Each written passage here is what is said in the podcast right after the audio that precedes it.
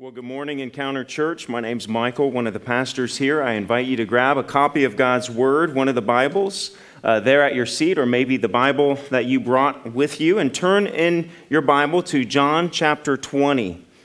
John chapter 20. I will begin by reading verses 1 through 10, but Lord willing, we will be taking a skyline tour this morning of John chapters 20 and 21.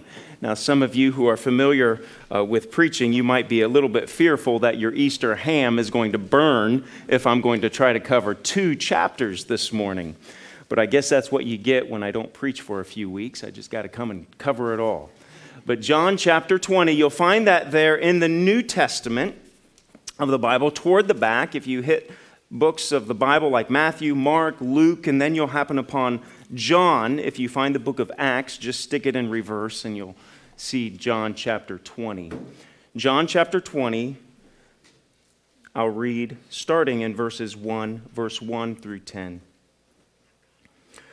Early on the first day of the week, while it was still dark, Mary Magdalene went to the tomb and saw that the stone had been removed from the entrance. And so she came running to Simon Peter and the other disciple the one Jesus loved, and said, They have taken the Lord out of the tomb, and we don't know where they have put him. So Peter and the other disciple started for the tomb. Both were running, but the other disciple outran Peter and reached the tomb first. He bent over and looked in at the strips of linen lying there, but did not go in. Then Simon Peter came along behind him and went straight into the tomb. He saw the strips of linen lying there, as well as the cloth that had been wrapped around Jesus' head. The cloth was still lying in its place, separate from the linen. Finally, the other disciple, who had reached the tomb first, also went inside. He saw and believed. They still did not understand from Scripture that Jesus had to rise from the dead. Then the disciples went back to where they were staying. It's fairly common at our house for the children to come and ask me or, or my wife to come and watch something. Dad, come and see this. Check this out. Watch this. Just a week or so ago, they wanted me to come outside to watch this new flip that the oldest son has learned off of the swing set. It's a reverse flip. Uh, maybe it's a triple Salchow. I'm not exactly, exactly sure what it was, but it's one of those flips there. It's like, come on, are you serious? You didn't do that. It's one of those flips that you just maybe wouldn't believe if you hadn't seen it for yourself. We use phrases often like this Seeing is believing, right? Have you ever used that phrase or heard someone else use that phrase? Or maybe the, the phrase, you won't believe it unless you see it. Or what about this phrase? I can't unsee what I just saw. We understand the power of the eyes, we understand the power of sight. Or what about when an event or an experience uh, happens and maybe we weren't there, but someone else who was there, they witnessed it firsthand, they come and they explain it to us, and our response is, oh, now I see. Now I understand. See, the eyewitness of something that maybe you or I didn't see, the eyewitness provides for us a window through which we can see what really happened. We recognize and trust in the power of our sight. We trust in our ability to see. For that which we did not see or experience firsthand, we trust in those who did. And we trust in the testimony of those who were there and they saw it for themselves and they come back and they tell us all about it. I mean, let's face it, there are countless examples all throughout history of events that took place that neither you nor I were there. We weren't there, but others were there. And they saw it and they wrote it down for us. And we believe it to be true. Well, the Easter holiday Resurrection Sunday confronts us every year with the question of whether or not we are going to believe in the resurrection of Jesus Christ. We are confronted with this question Do I really believe in this resurrection that others saw that I didn't see with my, other, with my own eyes, but others saw with their own eyes? Am I going to believe it to be true? In chapters 20 and 21 of the book of John, John the Apostle presents to us eyewitness accounts of a resurrected Jesus. Maybe you noticed as I was reading, I was emphasizing the word saw or looked into because John uses that language. He uses those words. He repeats that in particular in these final two chapters. It would be an interesting exercise I'd encourage each of you to do to read through these last two chapters, to meditate on them, and to highlight the various times that John does reference the power of the eyesight, the power of the eyes. You see, John has a way of helping us to see a risen Savior without seeing it firsthand. And he does so for the purpose of helping us to believe. In fact, if you look there in John chapter 20, flip over to verses 30 and 31, John writes for us. There in verse 30, he says, Jesus performed many other signs in the presence of his disciples, which are not recorded in this, in this book. He says, but these are written. In other words, John says, those who have seen this, we've written it down. Why? Verse 31, but these are written that you may what? May believe that Jesus is the Messiah, the Son of God and that by believing you may have life in his name.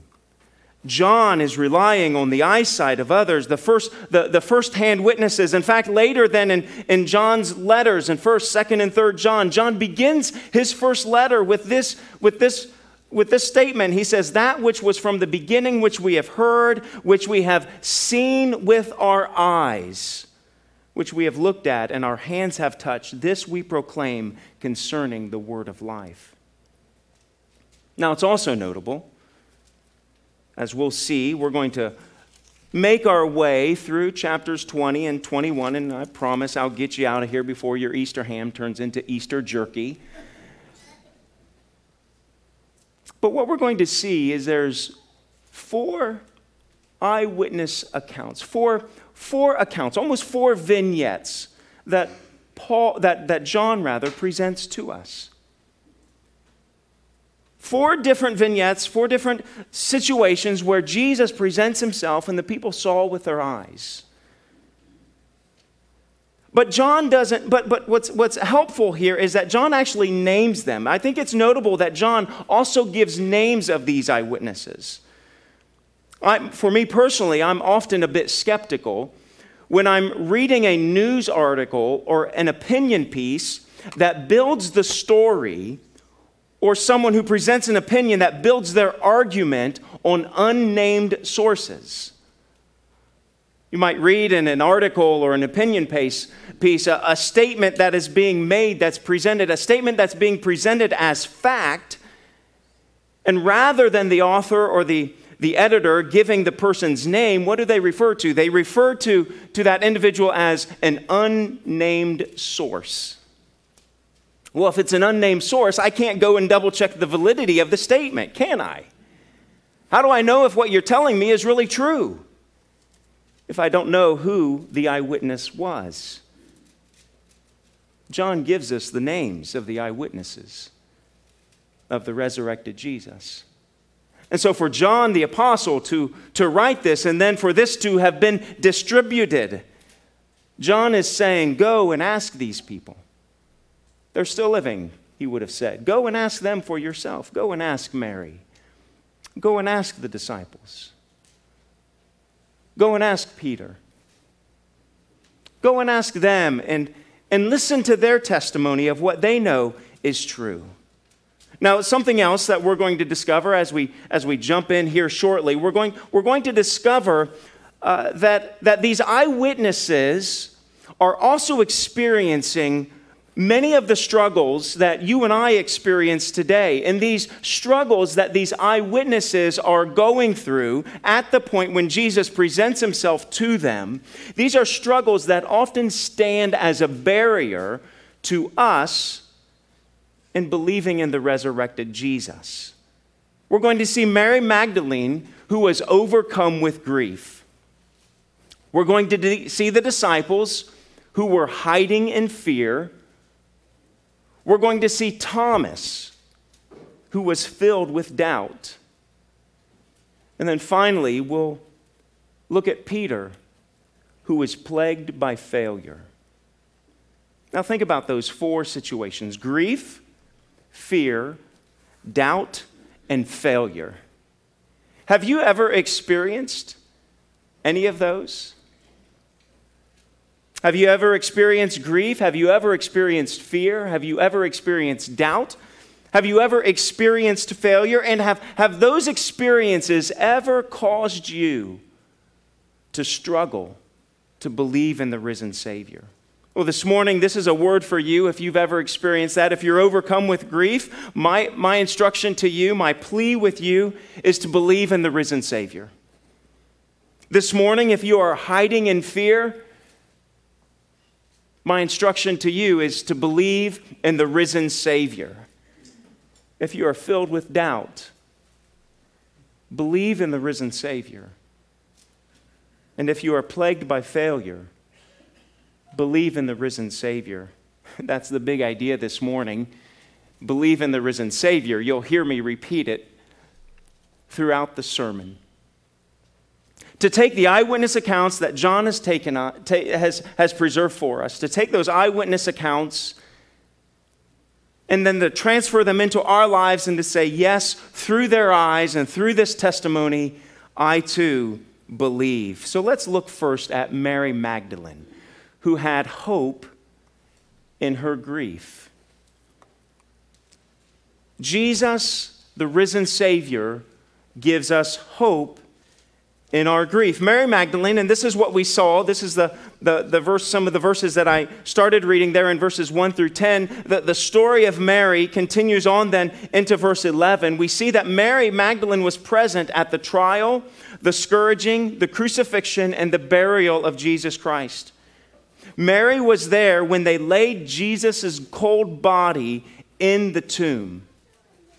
Mary was filled with grief. She woke up on that, on that resurrection Sunday morning, on that, third, on that third day. Mary woke up filled with, with grief.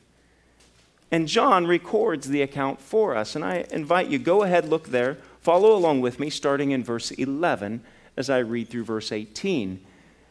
John records, he says, Now Mary stood outside the tomb crying. And as she wept, she bent over to look into the tomb, and she saw two angels in white seated where Jesus' body had been, one angel at the head and the other at the foot. They asked her, Woman, why are you crying? Why, they have taken my Lord away, she said, and I don't know where they have put him. And at this, she turned around and she saw Jesus standing there, but she did not realize that it was Jesus. He asked her, Woman, why are you crying? Who is it you are looking for? Now, thinking he was the gardener, she said, Sir, if you have carried him away, tell me where you have put him, and I will get him. And Jesus said to her, Mary. And she turned toward him and she cried out in Aramaic, Rabboni, which means teacher. And Jesus said, Do not hold on to me, for I have not yet ascended to the Father. Go instead to my brothers and tell them, I am ascending to my Father and your Father, to my God and your God. And Mary Magdalene went to the disciples with the news. And what was the news? Here's the news I have seen the Lord. And she told them that he had said these things to her. We see in this account that Mary's grief was compounded because as Mary shows up to the tomb and what she originally saw, the empty tomb, her grief was compounded because, in her mind, the assumption was that Jesus' body had been moved. Maybe it had been stolen. Someone had taken it. Not recognizing Jesus when Jesus first spoke to her the reason she didn't recognize it, it was Jesus because she didn't have the slightest, she didn't even have the slightest suspicion that Jesus would be alive or that he was alive. She wasn't expecting this resurrection. And so what Mary responded, she, she begged with who she thought was the gardener to tell her, Where did you put Jesus' body? And when Jesus called Mary's name, it was then that she realized who it was. And Mary's grief was now replaced with great hope. You know, they say that our name is the sweetest sound to your own ear. The Lord tells us in Isaiah 43, verse 1, the prophet Isaiah speaks on behalf of the Lord Fear not, for I have redeemed you. I have called you by name and you are mine. Jesus appearing first to a woman, a former outcast of society, and one who was filled with grief, gives us a glimpse into the heart of our risen Savior. Jesus met Mary in the midst of her, of her grief. Jesus called to Mary, he called her by name. And Mary's response was she turned and embrace Jesus. You just have to understand. I mean, can you picture the event? Jesus actually has to say, Okay, Mary, you can let go now. I'm not leaving you yet. It's interesting, isn't it, that she responds and she says, Teacher. Right, in that moment, it would seem that we would respond, we would, we would address the person based upon how they were most significant to us or, or the need in that hour. And it seems that oftentimes when we're in the midst of grief, we have a lot of questions, don't we? We have a lot of questions, and you have to under you have to almost think that as Mary is trying to process the events of the crucifixion, the, the events of, of that Saturday, that day of certainly a great darkness in her soul, even as she's making her way as she's making her way to the tomb, thinking that she is just going to be preparing, caring for Jesus' body, you have to think all the questions that are going through her mind, and you have to wonder if maybe along the way, if, if Mary herself thought, if only Jesus was here, he would be able to help answer my questions.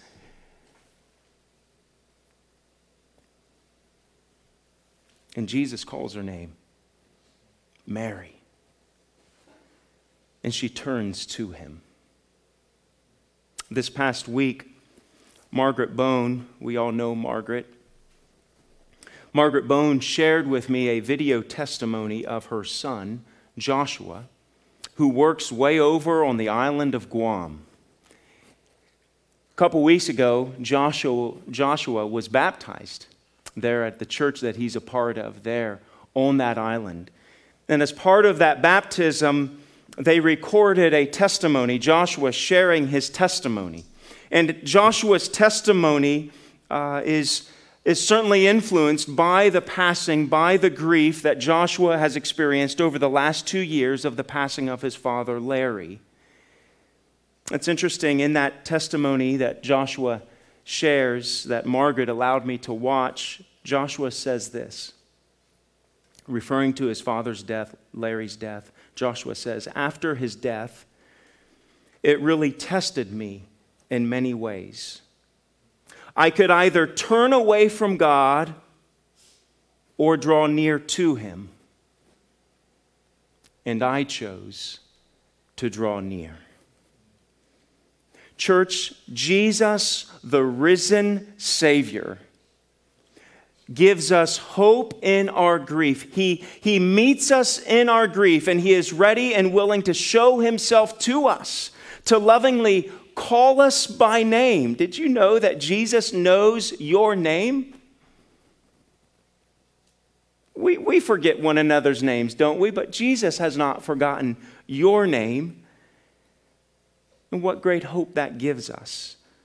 The Apostle Paul says that we do not grieve like the rest of mankind. Why? Because we have hope.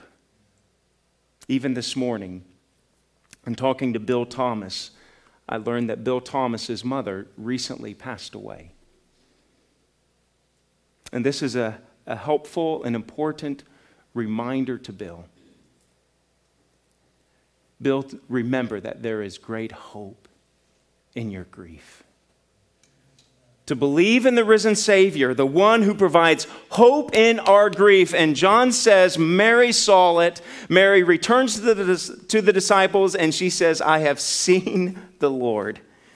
Well, then we go on and we see, we see the next set of eyewitnesses where Jesus, the risen Savior, gives us peace in our fear. And these second eyewitnesses were the disciples here in verses 19 through 23. Follow along with me as I read these verses. On the evening of that first day, so that would be Sunday evening, that would be tonight, 2,000 years ago, on the evening of that first day of the week, when the disciples were together with the doors locked for fear of the Jewish leaders, Jesus came and stood among them. And he said, Peace be with you. And after he said this, he showed them his hands and his side, and the disciples were overjoyed when they what? When they saw the Lord. And again, Jesus said, Peace be with you. As the Father has sent me, I am sending you. And with that, he breathed on them and said, Receive the Holy Spirit. If you forgive anyone's sins, their sins are forgiven. If you do not forgive them, they are not forgiven. Let me just continue reading for a little bit more. Now, now Thomas, into verse 24. Now, Thomas, also known as Didymus, one of the twelve, was not with the disciples when Jesus came. And so the other disciples told him, We have seen the Lord. But he said to them, Unless I see the nail marks in his hands and put my fingers where the nails were and put my hand into his side, I will not believe. A week later, his disciples were in the home again, and Thomas was with them. Though the doors were locked, Jesus came and stood among them, and, and he said, and he said this a third time He said, Peace be with you. At this point, right, on this Sunday evening of that resurrection day, at this point, we find the disciples. They're huddled together, attempting to process all that had just occurred in the past few hours, in the past several days. Think of it on, on, that, on that Thursday, having dinner with Jesus. On that uh, Friday, Thursday night, into the Friday, the trial, the execu- execution, Jesus' death. Then on that Saturday, a, a, day of great questioning. Then on, on that third day, on that Sunday morning, the discovery, an empty tomb, the proclamation by Mary Magdalene that Jesus is alive. Imagine all that's swirling around in their heads. And so later that Sunday evening, they're huddled together. And what, what the Bible tells us that they were fearful of the Jewish leaders. And so what did they do? They did something that you and I, all, all of us would do. What did they do? They locked the doors. In verse 19, what do we see? We see how Jesus appears before them. And Jesus provides relief to them by offering peace to them. Understand that this was not the first time Jesus offered his peace to, to the disciples. In fact, earlier in John's gospel, in John 16, and oh, in John 14, and then also in John 16, Jesus offers his peace to them. John 14, Jesus says, Peace I leave with you, my peace I give you. I do not give as the world gives. Do not let your hearts be troubled, and do not what? Maybe you know the end of it. And do not be afraid. The disciples are filled with fear. Jesus offers to them peace. This peace is, is the shalom of the Old Testament. It's an internal peace that does not take away the, the, the, the, trouble that surrounds you. The trouble still is there, but instead it gives you a peace in the midst, amid the trouble. As you read the words, as, as you think about peace, as you think about the, the, the idea of having peace in the midst of a troubled world, you quickly come to realize how desperately even our hearts long for that peace. Does your heart ever long for peace? We live in a world filled with fear, don't we? In fact, at times we are like the disciples who, who we lock the doors behind us. Why do you lock your doors at night? Well, you value your TV, but you're fearful, aren't you? You're fearful. You're afraid. So we, we lock our doors behind us. We try to keep the troubles of this world on the outside. And the peace that is offered to us by Christ is not dependent on the circumstances of the world. It's, this peace does not remove the trouble from our lives, but rather it gives us that peace in the middle of troubles. The other evening uh, was on Wednesday night. How many of you all were, were around here for all that excitement on Wednesday night, right? That was excitement like we've had, we haven't had in some time. My wife was hosting a Bible study, and she had several ladies uh, there for the Bible study, and they were in a they were actually, we have a garage that's separated from our house, and, and so they were doing the Bible study there in the upper room of the garage. That just sounds really spiritual, the upper room of the garage. And they were doing a Bible study across the driveway, and, and the children and I had been out working in the garden. And as the storm is rolling in, not, we're not paying attention to the weather or the news. We just saw the storm coming in. And so, we, as it started to rain, we came inside. And then all of a sudden, the phone started going off, and we were getting this, this emergency alert. And, and, uh, and it said severe thunderstorm is like 30 seconds later the phone goes crazy again and it says tornado warning at that point our, our electricity went out and so I said, kids, down to the basement. And so I'm thinking I need to get the ladies over here from, and, and the rain is just, just going sideways. Allie Kid was there. She's an eyewitness. If you don't believe me, go ask her.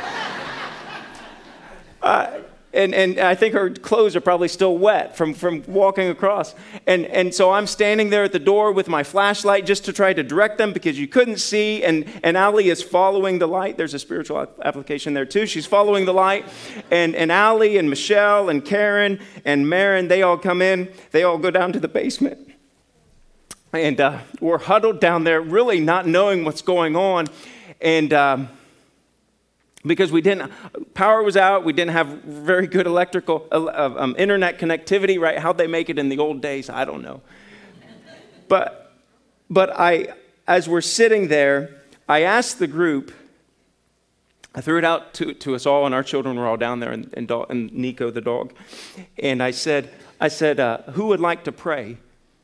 And our neighbor karen uh, her hand immediately went up and now, like, you have to understand that was not a question of I'm taking a vote, who, how many of us would like to pray, okay? That was a question of who would actually like to do the praying. And so when I said, in my mind, I'm thinking, I'm, I'm trying to get a volunteer who, who wants to actually do the praying. I said, Who would like to pray? And Karen's hand shot right up. She said, Oh, I would like to pray. And I said, Okay, let's all go, let's, let's go ahead, kids. Uh, Karen's going to pray. And she looked at me with big eyes. She said, Oh, no. She said, I want us, I, I, I want to pray, but I want you to pray. it's interesting when you're in the middle and w- when you're huddled with fear. When we find ourselves hiding in fear we're longing for something outside of ourselves to watch over us, to bring us peace. And who do we turn to? We turn to God. We turn to the Lord. Hear me on this. All that we fear in this world, Michael Fay did it so well, already explaining to us. All that we fear in this world has already been defeated by Jesus. You see, when Jesus declares peace to these disciples who are huddled in fear, when Jesus declares peace or instructs us to fear not, we can be assured that he, he has the authority to make such a proclamation. Jesus has faced and defeated all the forces that destroy the peace of man. As Jesus said, Peace be with you, he was doing much, much more than just uttering some sort of wishful desire. Jesus is making a declaration. Jesus is offering to us almost a benediction, a prayer for the road. He was imparting a blessing. Because of the risen Savior, Jesus offers to us peace in our fear. And then you notice, and there in verses 21 and through 23, Jesus then commissions the disciples to go out. He says, Leave the safety and the security of the locked doors.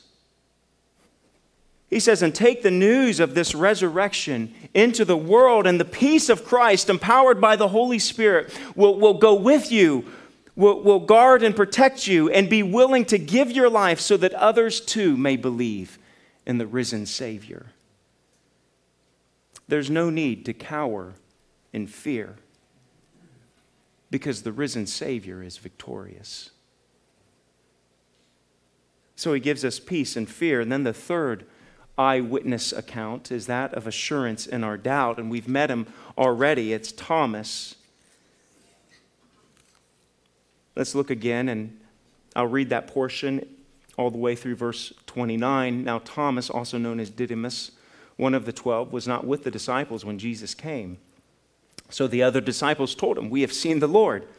But he said to them, Unless I see the nail marks in his hands, and put my fingers where the nails were, and put my hand into his side, I will not believe. So a week later, his disciples were in the house again, and Thomas was with them. Though the doors were locked, clearly they and we all are slow learners, aren't they? Aren't we? Though the doors were locked, Jesus came and stood among them and said, Peace be with you. And then he said to Thomas, Put your finger here. See my hands, reach out your hand and put it into my side. Stop doubting and believe. And Thomas said to him, My Lord and my God. And then Jesus told him, Because you have seen me, you have believed. Blessed are those who have not seen and yet believe. Church, if you've believed in the risen Savior, the last part of verse 29 is talking about you. Blessed, you too, Elijah. You're exactly right. Man, that got him awake, didn't it? Me? He's talking about us. Those who have not seen, but based on the eyewitness testimony of others, what have we done? We've believed. Now, how can we fault Thomas for his, res- his response? Considering the circumstances that Thomas and the other disciples endured over the previous 36 hours, 48 hours or more, responding in doubt as Thomas did, I think for a lot of us would probably only be a natural response. Thomas, who was buried in grief and burdened by fear, wanted to see physical proof. The Lord has allowed me to be a pastor now for 22 years. And I've done a lot of hospital visits, especially before COVID. I did a lot more hospital visits then. And it was always interesting, especially um, elderly folks. Anytime they were having a major surgery, I would go in and visit them after the surgery. And if it was a, like a, an open heart surgery, uh, one gentleman in particular, when I was up in Indianapolis, I was very young and, and fresh in the ministry. Uh, this, this gentleman had open heart surgery. And back then, 20, 22 years ago, uh, the, the scars, the surgery incisions were a lot bigger than they are today. And this guy had open heart surgery, and he was so proud of his scar. I had gone there, and he said, Michael, you want to see, you want to see where they cut me open? And he take opens it, and again, I get woozy around blood. And so the poor guy just about had to have the nurses pick me up off the floor. But scars are a reminder, aren't they? It's those scars that never go away. Scars are a reminder of a pain that has been endured. And the scars provided proof for Thomas. And Thomas wanted to see the scars. Church, if you believe in the Lord Jesus Christ and if He is your Savior, one day you will see those scars too. In verse 26, then, Thomas says, I, Thomas says, I, I, I want to see the scars. I, I, want to put my hand there on his hand. I want to touch his hands. I want to touch his side, see it all. And so, there in verse 26, the following weekend, that would be next weekend, uh, Jesus again appears before the disciples, and like the previous time, the doors were locked. This time, Thomas is with them. I want you to notice something how Thomas, Thomas who is filled with doubt, take note of this. Even though Thomas doubted, he did not isolate himself from those who believed. There are times when we can allow our doubt to discourage us. There are times when we can allow our doubt to even divide us, causing us to pull back from the very ones from whom we need to be with. Thomas even in his doubt, he remained with those who believed. And so, what a beautiful scene we seen we see as the Savior approaches. The Savior approaches, Jesus approaches Thomas not in rebuke, but in loving assurance. Jesus, who is filled with mercy and grace, he invites Thomas to touch the scars for himself and to be assured of that which is true that Jesus is alive, that he is risen. Church, doubt is a normal Christian experience. It really is. All of us have either, either we've experienced doubt in the past, maybe you're experiencing doubt right now, or chances are you might experience doubt in the future. We tend to view doubt as an enemy. Even in some situations, maybe we, we, we view doubt as a sin. However, throughout the Bible, we read of many of the heroes of the faith who went through seasons of doubt. Church, God is imp- incredibly patient and gracious with us in our doubting. And we see this here as Jesus approaches Thomas he approaches him with great love, with grace and mercy.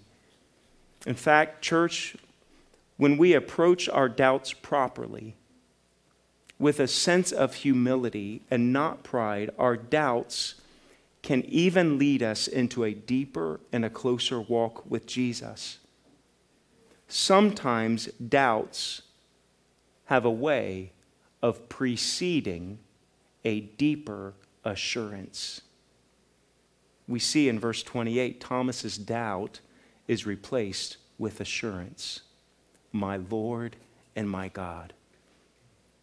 Thomas responds in words of great belief. So, church, this morning, I wonder what are you doubting about God? Allow this eyewitness testimony recorded for us to cause you to seek the answers so that you too will be assured in your doubt. That you too will believe in the risen Savior. We find ourselves now at the fourth eyewitness. There at the end, actually, all of chapter 21 records this eyewitness experience for us. The fourth eyewitness that we will focus on in particular is that of Peter. The backdrop of this fourth eyewitness of, of Peter's account is the unresolved issue of Peter's threefold denial. You might remember before Jesus' crucifixion, there during his arrest and his trial, he denies Jesus. He denies knowing Jesus, having a relationship with him. And for Peter, his denials were extremely devastating. Because prior to Jesus' trial and crucifixion, Peter claimed to have a devotion to Christ that exceeded that of all the other disciples. He said, No, I will never deny you. In today's language, we might say that, that Peter, he really blew it. He messed up big time. And I wonder, do you ever feel like a failure? Do you ever struggle do you ever struggle to have a purpose in your life because of your failures? Do you ever have high hopes, but then you just crash and burn?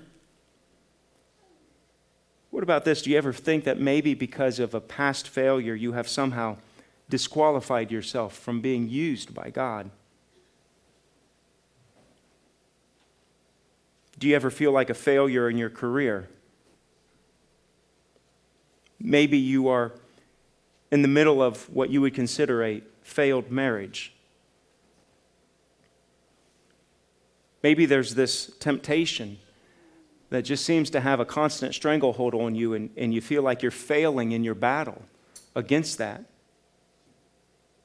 Maybe you're a teenager and you constantly feel like you're failing your parents' expectations. See, in verses 1 through 14, we see Peter and the disciples returning to their boats to go fishing. It's almost at this point, they just didn't know what else to do, right? Peter says, oh, Guys, I really don't know what else to do at this point.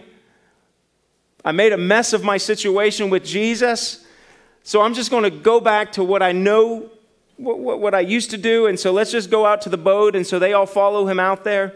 It's almost as if at this point, Peter, he lacked purpose. And so, after a long night of unsuccessful fishing, Jesus makes his appearance again. He shows himself to Peter and these disciples. And what does Jesus do? He works another miracle right before their eyes. Jesus is there along the shoreline. He's making them breakfast. Jesus then invites them to join him for breakfast. Jesus does all of this. It's like all in a day's work for Jesus, and it's not even mid morning yet. Then it's in verses in verse 15 where Jesus then comes to Peter. And we see the heart of our Savior on clear display. Look at me. Look, look there. Follow along with me in verse 15. When they had finished eating, Jesus said to Simon Peter, Simon, son of John, do you love me more than these? Yes, Lord, he said. You know that I love you. And so Jesus said, Feed my lambs.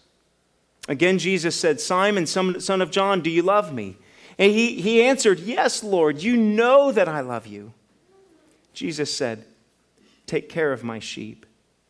And the third time he said to him, Simon, son of John, do you love me? Well, Peter was hurt because Jesus asked him the third time, Do you love me? And he said, Lord, you know all things, and you know that I love you. And Jesus said, Feed my sheep.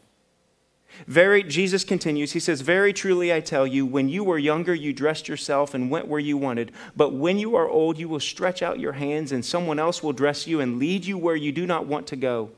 And Jesus said this to indicate the kind of death by which Peter would glorify God. And then he said to him, Follow me. The heart of our Savior is on clear display. Again, another eyewitness account here we see the grace and the mercy of our Lord Jesus Christ. It's Jesus who initiates the conversation with Peter. It is Jesus who desires to move Peter from being a defeated disciple to being a faithful shepherd. It's Jesus who meets us in the midst of our defeat and he welcomes us upon our return. The pursuit of our Savior is motivated by his great love for us. This morning, if you find yourself defeated, if you find yourself distant from the Lord, know for certain that it is the heart of our Savior and it is His intention to pursue you and to bring you back into Himself, unto Himself. A serious mistake or a significant sinful setback does not negate prior faith. Notice that Jesus never questions Peter's faith Rather, what is being questioned and tested is the depth of his commitment and his love to the Lord. Those who are truly saved will not lose your salvation because of a significant sinful, sinful setback. Now, bear in mind, there will be consequences to your sin, sometimes immediate, sometimes long term, sometimes both, but you're not losing your salvation. So, we must not allow our past failures to undercut, undercut our future faithfulness. Don't buy into the lie that because you have failed in the past, that God has no interest in using you in the future. In verses 18 and 19, Jesus then gives Peter a very unusual word of comfort. And it's concerning Peter's future faithfulness. Jesus is welcoming Peter he is giving Peter a new purpose, a new hope in the midst of his failure. And it's here in verses 18 through 19 that Jesus foretells the means by which Peter will die a martyr's death. Tradition tells us that Peter was crucified, possibly upside down, as a martyr.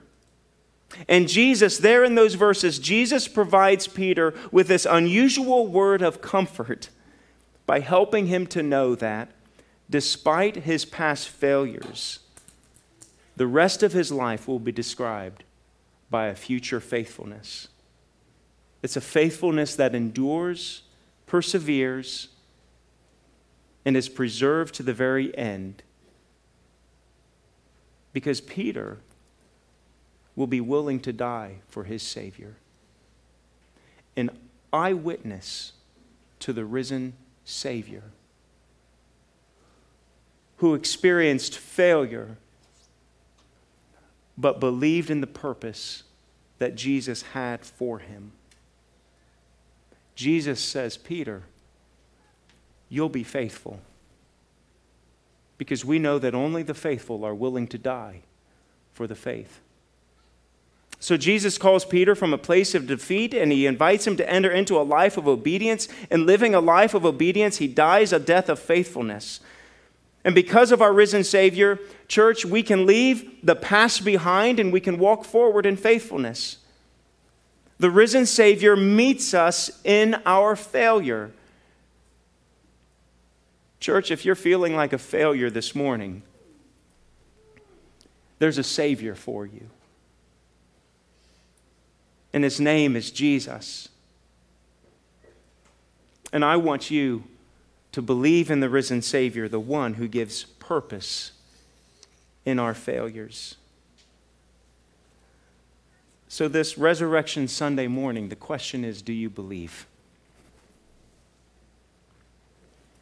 Will you take these eyewitness accounts who saw something that maybe you can't have never seen, but you believe it?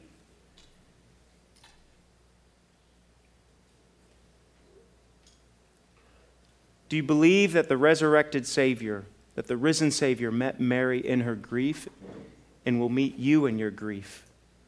Do you believe that the risen Savior will meet you in the midst of your fear? Do you believe that the risen Savior will meet you in your doubts? And to believe that Jesus also meets you in your failure?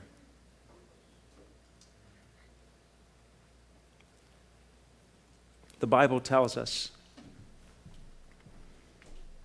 that if we confess with our mouth that Jesus is Lord, and we believe in our heart that Jesus has risen from the dead, you can be saved. And this morning, I invite you to believe. Believe in the risen Savior who meets you exactly where you are. Would you bow your heads with me as I close in prayer?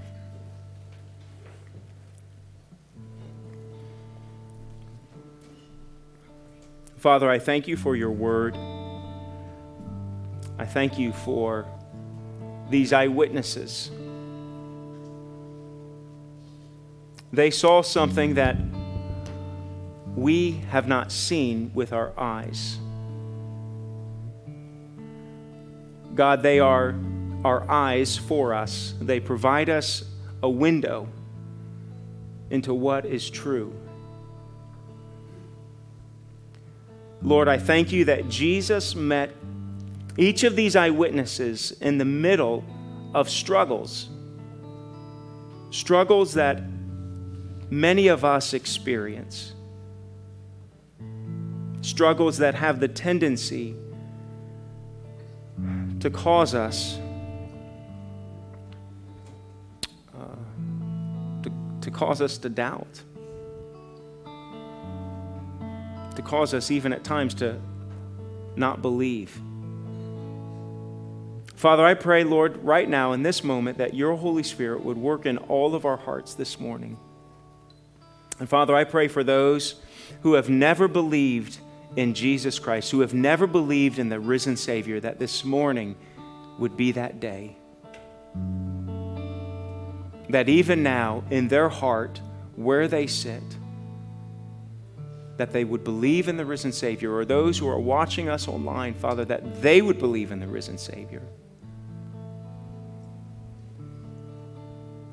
And Father, then that they would move to confess it with their mouth, that they would tell someone, Today I believed.